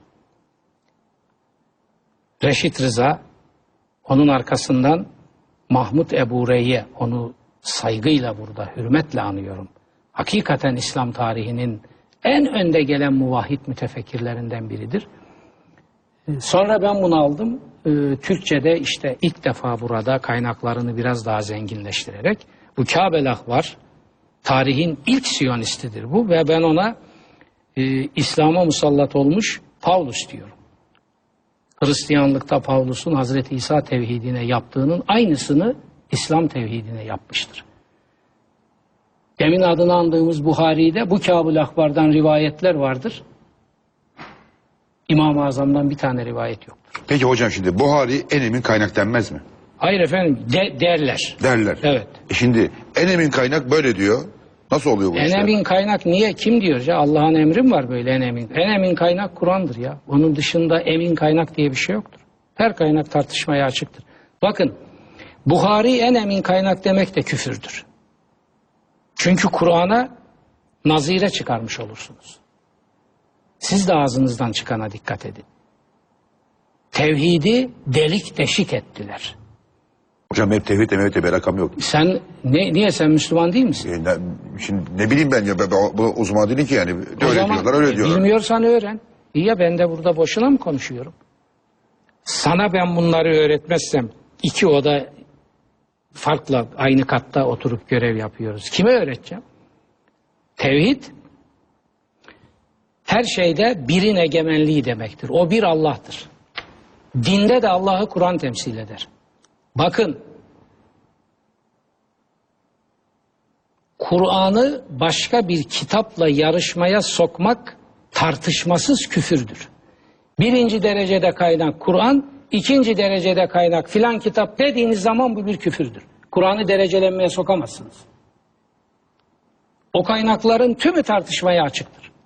Şimdi ben size bu çelişkiyi çözmenizi... İmam-ı Azam da açık tartışmaya. Gayet tabii kendi söylüyor. Burada var. Birisi diyor ki ona senin bu dediğin söz hakkın ta kendisidir. Böyle bir Arapça ifade kullanıyor. O kadar emin konuşma diyor. Belki batılın ta kendisidir. Bilmiyoruz diyor. Düşünelim. İmam-ı Azam bu. Benim söylediğim bu söz hakkın ta kendisidir deme yetkisi bir tek peygamberin var. O da aldığı vahye müstenir. Şimdi sen de bana kızıyorsun sen de kendi aynı yetki veriyorsun. Bana diyorsun ki, bunu söyleyemezsin diyorsun. Ben de söylüyorum mesela. Ne söylüyor? Mesela ben de bir şey söylüyorsam bunu söyleyemezsin diyorsun. Ya söylersin tartışma üstü değildir. Söylersin de ben de itiraz ederim. Ama Kur'an'a itiraz edemezsin. Şimdi iman orada gelip düğümleniyor. Ben Kur'an'a da itiraz ederim. Benim özgürlüğüm buna da müsaittir dedim mi bir İslam'dan şey yok. çıkarsın. Öyle bir şey yok. Eyvallah o zaman hiç mesele yok. İstediğin kadar atış yapabilirsin. Şimdi birinci derecede Kur'an'dır kaynak, ikinci derecede falancanın kitabıdır dedim mi bu küfürdür. Derecelenmeye Kur'an girmez. Öbürler evet kaynaktır onlarda ama tartışmaya açık kaynaktır. Bu ilkeyi ilk defa telaffuz eden ve bunun icabını yapan Hazreti Ömer'dir. İşte Ömer'den açtık. Diyor ki diyor ki Allah'ın kitabı dışında mişnalar icat ederek dini tahrip etmek ehli kitaptan bize geçecek. Bunu önlemeliyiz diyor. Niçin diyor bunu? Şimdi bak anlay- anlayacağız niye dediğini. Hazreti Ebu Bekir Ömer'in bu hassasiyeti onda da var. Hazreti Ömer devrinde Üçüncü halife devrinde zaten fitne çıkmış, ortalık karışmış, kan girmiştir işin içine. Ama ilk iki halife döneminde tedavül eden hadislerin sayısı kaçtır biliyor musunuz? 500. Onlardan 100 sene sonra tedavül eden hadislerin sayısı kaçtır? 10 bin. Anlamadım.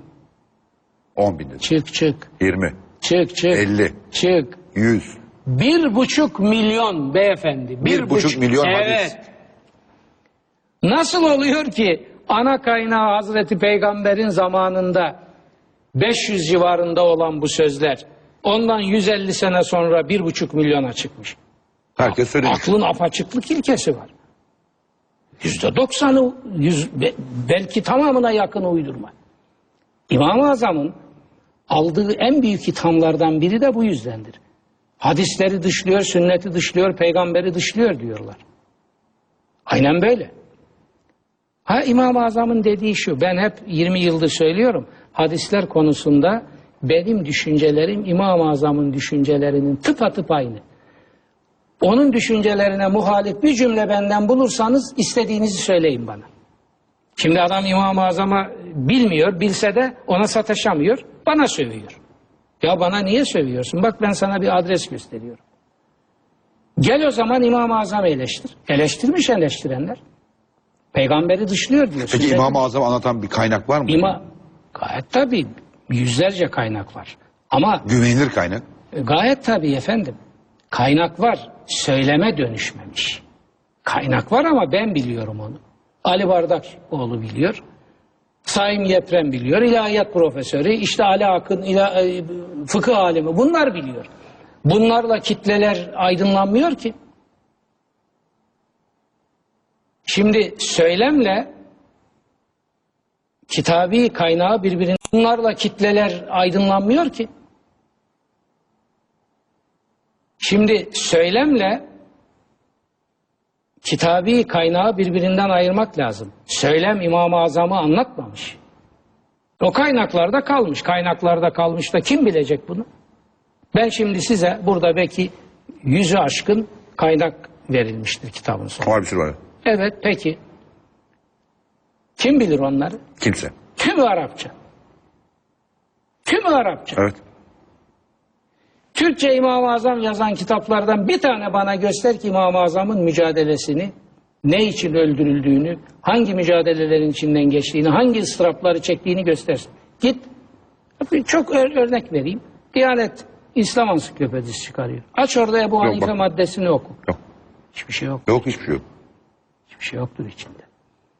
Ya bunlar yok yani. Çünkü öyle gelmiş, o tabulaşmış. Kimse o dalgaya taş atmıyor. Ama bu dalgaya taş atmayarak Allah'ı rencide ettiğinin herkes farkında olur. Peki hocam şimdi Ebu Hanife şeylere karşı, Emevilere karşı. Sonra Abbasilere karşı. Arabizme karşı. Arabizme karşı, Gayet Ara- yani bir şey bunlara karşı. İslam'ın Araplaştırılmasına karşı. Fakat sonuçta baktığın zaman Emeviler de ki İmam-ı Azam haklı bu adamlar İslam Araplaştıran ve İslam'ı yozlaştıran. Fakat İslam'ı da en çok dünyaya yayanlar onlar. Onların Kim? döneminde. Hayır, döneminde. hayır efendim. Ne Ne yayması? Bakın. Beyefendi lütfen. Bakın. O dönemde sahabe nesli Emevilerin açtığı savaşlara katılmıyor. Ne diyorlar biliyor musunuz? Bunların zulmünün altında, bunların temsil ettiği İslam'ın içinde insanlar yaşamaktansa kendi dinlerinde gayrimüslim olarak yaşasınlar. Allah'ın iradesine o daha uygundur. Kim diyor bunu biliyor musunuz? Bunu sahabi nesli diyor. Tabiinin en büyükleri diyor. Ve katılmıyorlar bu savaşlara. Niye katılmıyor? Bunlar diyor toprak ve tagallüp için bu savaşları açıyorlar. Burada Muhammedi ve İslami hiçbir gaye yoktur. Yani Emeviler Ve olmasa İslam daha mı yayılırdı? Efendim gayet tabii Emevi mü- Müslüman olmasını istemiyor milletin. Gidiyor toprakları fethediyor. O senin dediğin Hazreti Ömer devrindedir o fütuhat. O başka bir hadise. Emevi toprağı fethediyor ama oradaki ahalinin Müslüman olmasını istemiyor. Müslüman oluyorsa hasbelkader Hocam veya yapma İspa- kazara... İspanya'ya kadar gitmişler. Bak- İspanya'yı e, Müslüman Hayır efendim o Berberiler Tarık bin Ziyad onlara da zulmettiler sonunda. Onlar da mevali çünkü. Bu onlar hepsi bu kitapta, hepsi burada e, tartışılmış, hepsi Endülüs. Emevileri diye bir şey yok mu yani? Ya Fatih Bey yapma Endülüs Emevileri ayrı bir iş. Endülüs Emevileri isim dışında bu dediğimiz Emevilere hiç benzemez. Onlar apayrı bir hadisedir. Tamam mı? O- Onu karıştırmayın. Emevi toprağı gasp ediyor. Bunu biliyor İmam-ı Azam. Ölürken vasiyeti şudur. Beni gasp edilmemiş bir toprağa defnedin. Emevi'yi gasp etmiş çünkü. Müslüman oluyorsa o gasp ettiği toprağın insanları hasbel kader veya her neyse onlara Müslüman muamelesi yapmıyor. Cizye almaya, haraç almaya devam ediyor. Halbuki Müslüman olmuş adamdan cizye Alamaz. alamazsın. Tartışmaları burada göreceksiniz. O, o dönemde en yoğun fıkhi tartışmalardan biridir bu ve Emevileri zulümle suçlayan büyük tabiun nesli bunu öne çıkarmışlardır. Adam Müslüman olmuş cizye alamazsın Kur'an'a aykırı. Alıyor. Diyor ki gel- gelirler düşüyor diyor. Olmasın Müslüman. Mesela sünnet olma kaydı koyuyor. Bıktırıyor Müslüman olmasın diye. Para alacak ya, cizye alacak. Müslüman olmuş adam 75-80 yaşında sünnet olacaksın diyor. Ya adı üstünde sünnet, Sünnet. sünnet, örf demek. Ya uysa güzel ama uymamışsa ya adamın ne yapacaksınız?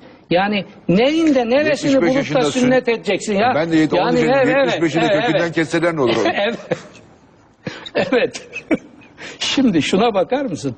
Ömer bin Abdülaziz Emevilerin tarihinde en haysiyetli, en dürüst, en temiz adamdır. Valilerine genelge gönderiyor. Diyor ki yaşlı başlı demeden Müslüman olmuş insanları sünnet olmaya zorladığınızı duydum. Şunu bilin ki Allah Hazreti Muhammed'i sünnetçi olarak göndermedi diyor. Öğretici, eğitici olarak gönderdi. Bırakın milletin diyor orasıyla burasıyla uğraşmaya. Bakın bugün insanların kafalarındaki fikirlerle uğraşamayıp da fermuarların arkasına sataşanlar, orayla uğraşanlar da bu Emevi zihniyetinin çocuklarıdır. Adamın kafasıyla uğraşamıyor, fikriyle uğraşamıyor, fermuarının arkasına gidiyor. Ben bunu yazdım. Dediler ki ya bu, bu nasıl bunu söylüyor Yaşar Nuri? E söylüyorum çünkü bunun geçmişini biliyorum. Arkada nereye gidip dayandığını biliyorum.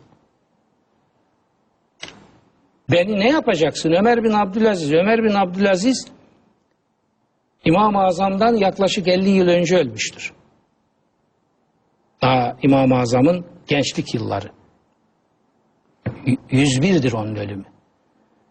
Çok haysiyetli bir adam. Raşid Halife diyorlar ona. Bir şeyini daha söyleyeyim. Burada çok geniş incelenmiştir o da. Hazreti Ali ve evladına camilerde Muaviye'nin emriyle lanet okunuyordu biliyorsun. Yıllarca sürdü bu. Düşünebiliyor musunuz?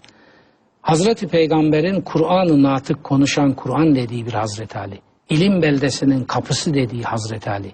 Onun damadı. Her nefes alıp verişim Kur'an'ın inen bir ayetiyle tevemdir diyen Hazreti Ali. İslam'ın mabedinden lanet okunarak o dinin mensuplarına amin çektirildi. Emevi böyle bir melun.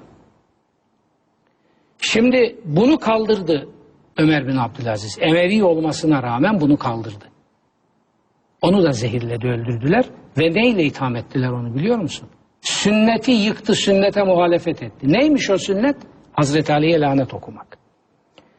Bugün Emevi zihniyetinin uzantıları olan bir takım düşük adamlar ağızlarını açtılar mı aforoz için sünnete muhalefet efendim sünnete. İşte onların sünneti bu. Onların derdi Muhammed'in sünneti değil, Muaviye'nin sünneti.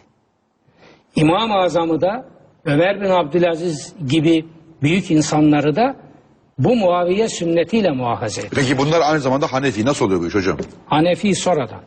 Ha, ş- yani şimdi söylediklerin... Devrinde Hanefi kim? Hayır, hayır şimdi söylediklerin, şimdi suçladıkların Hanefi bir yandan da baktığın Bilmiyor, zaman. bilmiyor. Bilenleri de bilenleri de kafayı tapulamış. Bir yere tapulamış kafayı. Misyonu odur. Yani onun ağzından çıkana bakmayacaksın.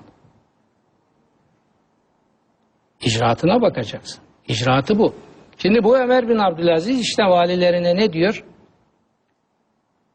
Bırakın diyor Müslüman olmuş adamları, Müslümanlıklarından nefret ettirmeyin, bıktırmayın adamları. 80 yaşında adamın neyini sünnet edeceksin diyor ya. Peygamber sünnetçi mi geldi bu dünyaya? Bırak adamı nasılsa öyle yaşasın.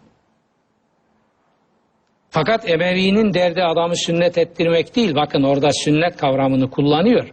Derdi adamın Müslümanlıktan vazgeçmesini sağlayıp cizye almak, vergi almak ondan. Peki hocam şimdi senin Evet. anlattığına yola çıkarak aklıma gelen bir suali sormak istiyorum. Şimdi mesela Zaten kitaba hiç girmedin. Aklına gelenleri soruyorsun. kitabı okuduk işte ba- ba- bahsediyoruz zaten Peki. a- ara ara da. Ee, mezhepler var. Senin de gibi. Bir sürü mezhep var. Ben bu mezheplerden mesela bir kokteyl yapabilir miyim? Her mezhebin getirdiği kolaylıkları, zorlukları var. Gayet tabii bu Ben mesela yorumdur. ben derim ki işte orucu şuna göre tutacağım, e, namazı buna göre kılacağım, işte kadın erkek ilişkilerinde buna göre davranacağım, işte miras hukukunda ona göre böyle bir kafama göre bir kolaylaştırıcı mezhepler kokteyli yapabilir miyim? Ve bana soranlara da Evet. işte ben biraz Hanbeli, biraz Yapabilir Maliki. misin değil beyefendi. Yapmak zorundayız. Başka bir çıkışı yok bunun. Çünkü her mezhep bir yorum ekolüdür. Kendi yaşadığı çevreye göre yorum getirmiştir. Şimdi bizim yaşadığımız çevre bunların tümünden farklı bir çevre.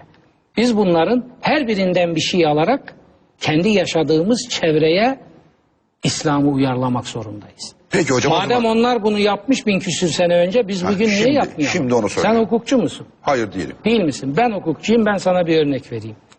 Ben senelerce avukatlık yaptım. Şimdi ben açtığım bir davada bir ticari davada bir ticaret hukuku profesörünün yorumunu alıp kullanamam mı diye.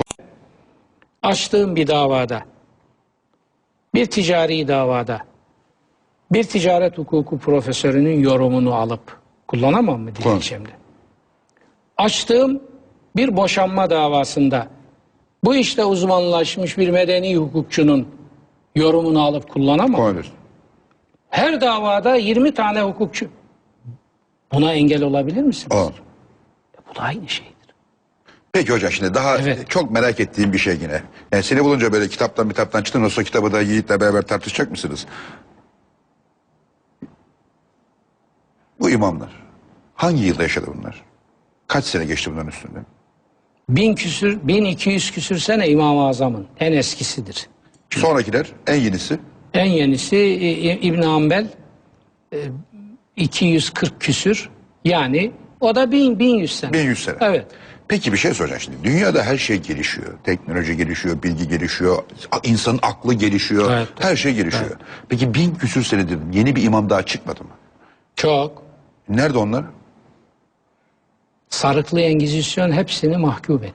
Yani şimdi mesela senin Çıktı. demin, senin bir- demin bir isim dediğinden yola çıkıyorum. Kadı Abdülcebbar dedim.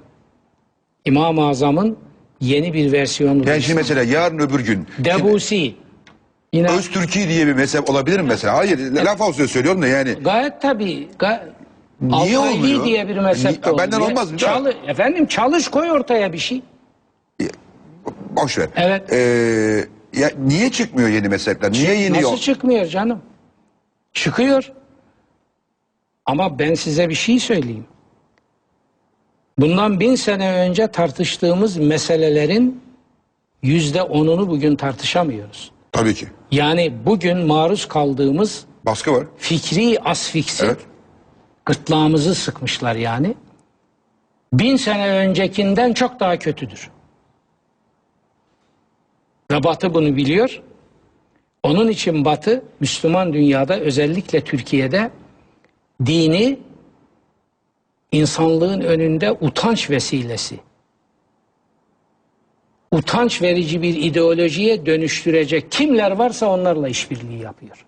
Sen hiçbir batılının benden övgüyle bahsettiğini, beni öne çıkardığını veya benim hocalarımı, benim gibi düşünenleri hiç göremezsin.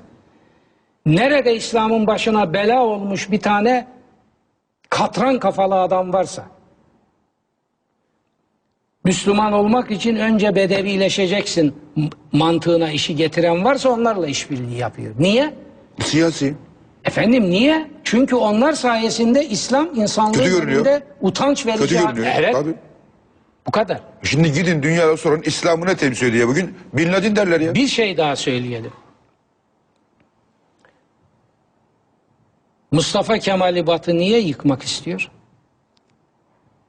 Bakın Bin Laden'den Hocam bir Taliban'dan- ara vereyim bir reklam için döminden beri. Buradan başlayacağız. Buradan başlayacağız. Evet. Mustafa Kemal Bilen Batı niye nefret ediyor? İmam-ı Azam'la Mustafa Kemal ne benziyor? Zaten Evet, kalan niye? sürede anca onu Niye? konuşabiliriz. Evet. Değerli kısa bir reklam arası sonra Batı Mustafa Kemal'den niye nefret ediyor?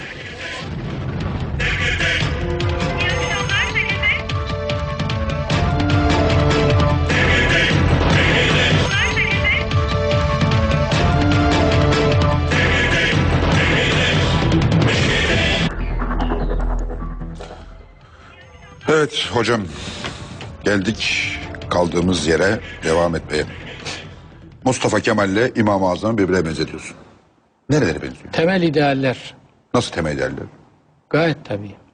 Bakın bir defa ikisi akılcı. Hiç bir tartışma yok. Böyle sıralıyorum. Onlar hepsi ayrıntıları ve dayanaklarıyla kitapta var. Ben şöyle birkaç temel örnek vereyim. İşte demin bir tanesini konuştuk. Kur'an'ın tercümesiyle ibadet. Kelimesi kelimesine aynı şeyler ifade etmişler. Ki Büyük Atatürk'ün İmam-ı Azam'ı belki ismen biliyordur o kadar. Fikriyatından haberdar olduğunu hiç sanmıyorum. Kendi Hanefi'dir. Müslüman camia içinde Hanefiliğe mensup bir ailenin çocuğudur. Ama İmam-ı Azam'ı tanıdığınsam niye tanısın ki yani? Çok okumuş ama, evet okumuştur. Yani ben hiçbir yerde görmedim İmam-ı Azam'ı tanıdığına dair bir şey. Ama birisi teşkilatçı devlet adamı dehasına, öbürü yaratıcı hukuk dehasına sahip ama akılda bir birleşiyorlar. İkisi de akılcı. İkisi de Kur'an'ın tercümesiyle ibadet edileceğine sahip. İkisi de kadınlara özgürlük verilmesinde müttefik. Bakın oralara girmedik kitapta. İmam-ı Azam bütün mezhep imamları içinde kadına özgürlük meselesinde tektir. Cumhur ulemaya muhalefet etti deniyor. Aynen ifade budur. İmam-ı Azam dinin Araplaştırılmasına, Arabize edilmesine karşıdır. Atatürk de karşıdır. Sayayım bir tane daha söyleyeyim. Çok önemli. İmam-ı Azam halifenin yani devlet başkanının makamına oturmadan seçilmesini esas alıyor. Makama oturduktan sonra diyor biat geçerli değildir. Çünkü o zor, zorla. Zorla. E kim kafa tutacak ki? E Mustafa Kemal'in Cumhuriyet devrimiyle devlet başkanlığının ve yönetimin seçilmesine ilişkin getirdiği nedir? İmam-ı Azam diyor ki ibadetler insanlar arasında rüşaniyet ölçüsü yapılmayacaktır. Çok ibadet eden bir Müslümanla hiç ibadet etmeyen bir Müslümanın bu bakımdan bir farkı yoktur. Allah'la aralarındadır. Kur'an'ın söylediği budur. Takva Allah'la insan arası ilişkilerde ölçüdür. İnsanla insan arası ilişkilerde ölçü değildir. İnne ekremeküm indallahi diyor Kur'an. İnne ekremeküm etkaküm demiyor. Kuralı öyle koymamış. Allah katında. Mustafa Kemal'in yaptığı bu laikliğin esası da budur. Hocam- Şimdi ben burada diyorum ki tabii kelimelere takılmamamız lazım. Zihniyet ve felsefi yapısı bakımından insanlık tarihinde laikliğin ilk tohumlarını eken İmam-ı Azam'dır. Ben kitabı okuduktan Tabii sonra bitirmedim. Birkaç tanesini saydım. Bunlar kitapta verilmiş ve Evet, açıklanmış. çok detay var. Şimdi Evet. benim kitaptan okuduktan sonra Yani kitabın özür dilerim. 12 bölümlük bir kitap bu. 12. bölümü Türkiye Cumhuriyeti'ni kuran iradeyle İmam-ı Azam'ın ortak paydaları bölümün adı bu. adı Yani bu sadece Atatürk meselesi de değildir. Esasında müdafai hukuku ben orada esas alıyorum. Müdafai hukuk felsefesiyle İmam-ı Azam'ın felsefesi tıpatıp aynıdır. Şimdi ben başka bir şey gördüm Evet. burada bu kitaptan. Evet. Yanılıyorsam yanılıyor değil ama eee, sanki İmam-ı Azam kendi döneminde çok farklı bir yaklaşım sergilemiş ve Çok farklı. Çıldırtmış. bana göre İslami Sol Manifesto'yu yazmış. Ya, Fatih Altaylı işte şimdi konuştu. Niye? Ha, güzel bir şey ama o, o kadar sana has üslupla veriyorsun ki bunu. Sol manifesto. Evet. Ya bakıyorum ben Soldan ne anladığına bağlı. Benim CHP'de gördüğüm sol diyorsan ne o yok onu, onu kastetmiyorum. Ne onu kastetmiyorum. evet. CHP'yi kastetmiyorum. Yani Peki. CHP ile konunun alakası yok. Ben evrensel sol anlayıştan bahsediyorum. Burada o var. Yani Ya haks- evrensel olsa yetmiyor mu? Sol ne demek ya? Sol sağ ne demek? İyi, hepimizde sol da var sağ da var. Ne ne bu yani? Bunu aşalım artık. Gittik solunu gördük. Evet peki buyur özür bir dilerim. zulme karşı bir isyan var. Evet. Hakça bir paylaşım öneriyor. Yani, e, Sağda yok mu? Sağ, ya namuslu adamın zihniyeti tavrı budur. Sağı solu var mı ya? Ya sağı solu var mı bunun? Ben öyle sağcı adamlar tanıyorum ki o ayrı başka bir hiçbir şey. sosyal demokrat bilmem ne onun tırnağı olmaz. peki Öyle bize- solcular tanıyorum ki hiçbir dindar e, dindar demeyeyim. Dindar tabii ki muhterem aziz bir insandır. Yani kendisini din adına öne çıkaran adamlar onun tırnağı olmaz. Peki son bir şey soracağım. Yani- Süremizi doldurduk. Evet. Nasıl yine konuşacağız. Siz de başka programda da konuşacaksınız. Nietzsche'den alıntılar var kitapta. Gayet tabii. Nietzsche ateistlerin önde gideni. Efendim sen ateist bak sen diyorsun. Nietzsche Muhammed İkbal'in Hallacı Mansur'la eşdeğer tuttuğu insanlığın büyük evladından biridir. Nietzsche felsefe tarihinde yazdım da ben bunu. Bizim gazetede yazdım. İki yüzlülüğü deşifre eden filozoftur bana. göre. Evet. Ve Nietzsche'nin yazdım da ben bunu. Bizim gazetede yazdım. İki yüzlülüğü deşifre eden filozoftur bana. Evet. Ve Nietzsche'nin o riyakarlığı deşifre eden, onun irinli suratını ortaya koyan söylemlerini tanımadan dini de anlayamazsınız. Yani Nietzsche, Nietzsche bir dönüm noktası ya. Ölüm tarihi 1900. Şimdi Nietzsche, Nietzsche'yi atabilir misin? Yani insanlığın Peki De- Nietzsche'ye inançlı biri diyebilir miyiz? Efendim Nietzsche antikristtir. Yani Evet. Nietzsche Hristiyanlığın, kilisenin talim ettiği Tanrı'ya karşıdır.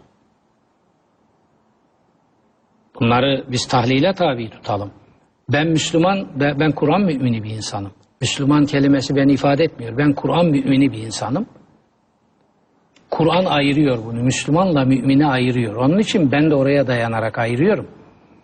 Müslüman nüfus kağıdı ile olursunuz ama mümin nüfus kağıdı ile olamazsınız. Bakar mısınız? Bak. Müslüman nüfus kağıdı ile olursunuz. Olursunuz. Kur'an mümini nüfus kağıdı ile olamazsınız. O yürek ve eylem işidir. Şimdi ben öyle baktığım zaman bana göre nice bir Kur'an mümini sayılabilir. O bunun farkındadır veya değildir. Bırakın bunu. O zaman ben de sayılırım. He? O zaman ben de sayılabilirim. Ya seni öyle saydığım için buradayım zaten. Sen niye Habibe kendi kalene gol atıyorsun peki? Her, her programda yapıyorsun bunu. Hoşuma gidiyor. Ya sen gediğini, eksiğini, açığını biz bak onu biz e, e, müsaade edersen bu ifadeyi kullanmama gayet doğaldır. Biz ömrümüzü bu işe verdik. Biz bunları tamir ediyoruz. Şimdi bizim tamir ettiğimiz yerleri yıkma. Peki Zorla hocam şimdi kendini niye benim- İslam'ın dışına benim çekiyorsun? Kızım, benim kızım bu sene din dersi almaya başladı okulda. Başlar bana Mecbur- takıldın mı gideceğin Hayır, yer oradır. Ben, onu, yani, ben, ben alsın demiyorum. e, Okulda o gider ama senin mecburi din yazdıklarını dersi filan alıyor. sen dersen ki Yaşar Nuri bana İslam'ı sevdiriyor. Nefes almadan dinliyorum okuyorum. Kızın onu görüyor. Şimdi kızım okulda mecburi din dersi alıyor. Olabilir. Ee, annesi de almasından yana. Bana gelip soruyor. Arapça bir şeyler söylüyorlar. Bir şeyler E, öğretiyorlar. hoca Arapça öğretmiş onun Gelip bana soruyor bu Evet. ne demek diye. Ben de kızımın ilk defa bana sorduğu o yaş grubundaki birinin sorabileceği bir suale ilk defa yanıt veremiyor. Bu hoş mu? veremiyorsun. Ne- Nereden nasıl vereyim? Veremezsin tabii. Ondan Veremezsin. sana gideceğim sana, sana sorsun. Çünkü e, ben tabii kimsenin günahını almak istemiyorum burada ama bu bir bu geleneksel bir e, yapı. Oradaki din hocası da bunun dışına çıkamayacak. Belki de e, kim bilir karıştırsan onun diplomasını verenlerden biri de benim. Belki benim öğrencim olmuştur. Oradan biliyorum ben. Ne yapsın onlar? Bunun dışına çıkamıyorlar ki. Bin yıllık bir yapı nasıl değiştirecek bunu? Yani Arapça söylediği zaman ona göre daha etkili, daha sevap getirici, daha kutsal oluyor. Halbuki tam tersine.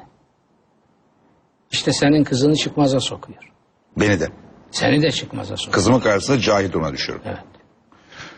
Hocam bizden sonra bir program daha var. O programda da epey bir konuk var. Onların vaktini çalmayalım. Neyse. Ee, bu kitabı hakikaten e, ben de herkese tavsiye ediyorum. İlginç bir kitap. Ee, Efendim bilmediğimiz şeyleri ö- ö- anlatan bir kitap. hiç kimse okumasın. Ben İmam-ı Azam'a karşı onun iman evlatlarından biri olarak şükran borcumu yerine Öyle getirdim. Ben ona evimde her kata, her yere, her, her kat kitap dolu zaten. Bir tane koyuyorum. Ben buna gidip gelip bakıyorum ömrüm artıyor. Hiç kimse okumasın. Bana hız gelir tırız gider. Ben tarihin ön, Nişe dedin demiş, şimdi Nişe'den vereyim. Ben eserimi tamamlamak istiyorum diyor. Ben eserim için yaşıyorum diyor. Ben de eserim için yaşıyorum. Sen de okuma beyefendi. Hiç kimse okumasın. Okudum ben. Yani hata ettim galiba. Okumasın. Şu kalemi vereceğim mi sana gene? Hocam ben sana bir yeni kalem alacağım. Bu benim Peki. kalemim ama sana bir kalem söz veriyorum. Bir dahaki programda sana Aa, bir kalem elim o kadar sevdi ki onu beyefendi. Aynısını alırım hocam. Bulabilirsin. Kalemlerimi evlatlarım gibi veremiyorum. Ama kimseye. bu programlarda senin ağzından çıkan sözler hakkıyla yerine gelmiştir. Mesela Kur'an'ı okuyacağım dedin, öbür programda okumuş geldin. Evet. Bunu da kaydediyorum. Merak etme hocam biz bizde söz bir Allah bir. Eyvallah, aynen böyle. Değerli izleyiciler e, bu akşam da bu kadar e, sohbete ben doyamadım. Sizin de doyamadığınızı tahmin ediyorum. E, ama e, Yaşar Nuri Öztürk Salı günü Salı Yiğit günü Yiğit Bulut'ta Bulut'un programında yani Akın 5 gün 4 gün sonra e, Yiğit Bulut'un programında e, olacak.